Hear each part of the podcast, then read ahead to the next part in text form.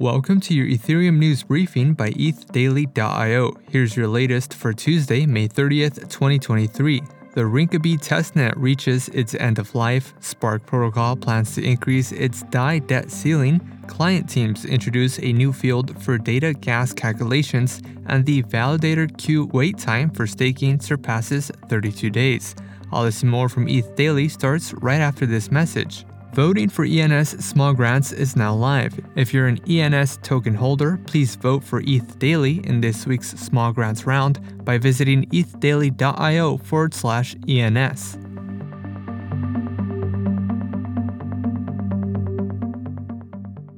In accordance with the Ethereum testnet lifecycle, the Ethereum Foundation will end support for the Rinkeby testnet on Wednesday, May 31st.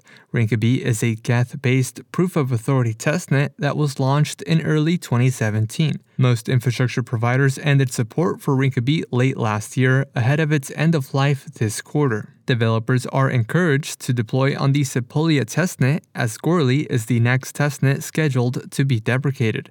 The Ethereum Foundation aims to deploy a new testnet every two years, with a maximum testnet lifetime of five years. Core developers are currently working to deploy the Holesky testnet by the end of this year. During this week's EIP 4844 implementer call, core developers agreed to introduce a new field called data gas used in the execution payload. Currently, normal gas calculations use the base fee from the current block header, while data gas calculations for blob transactions use data from a parent header.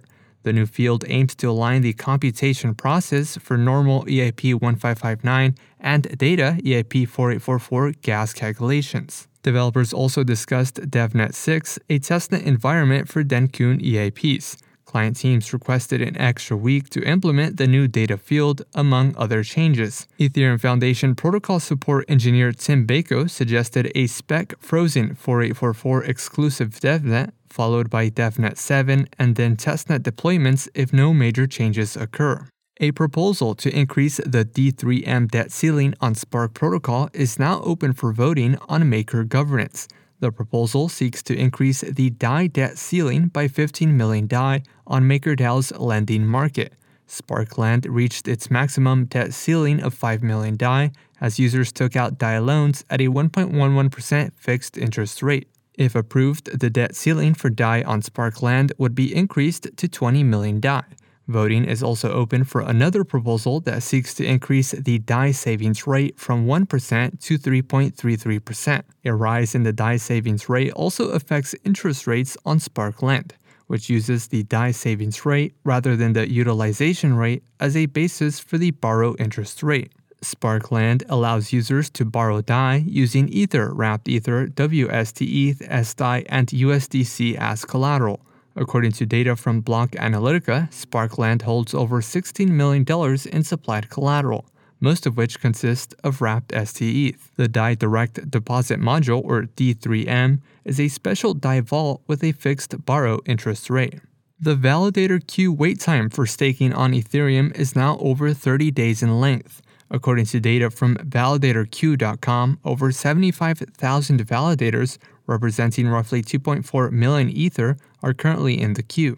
There are currently 593,000 active validators securing the network with 19 million Ether at stake. There is also close to no wait time for exiting a validator from the network. And lastly, Uniswap released version 1.6 of its mobile wallet app. The new release includes an updated onboarding flow, support for scanning QR codes, and a fiat on ramp via MoonPay.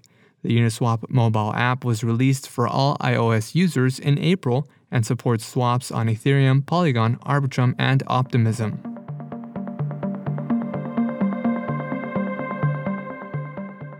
This has been your roundup of today's top news stories from ETH Daily. You can support this podcast by subscribing and following us on Twitter at ETH Daily. Also, subscribe to our newsletter at ethdaily.io. Thanks for listening. We'll see you tomorrow.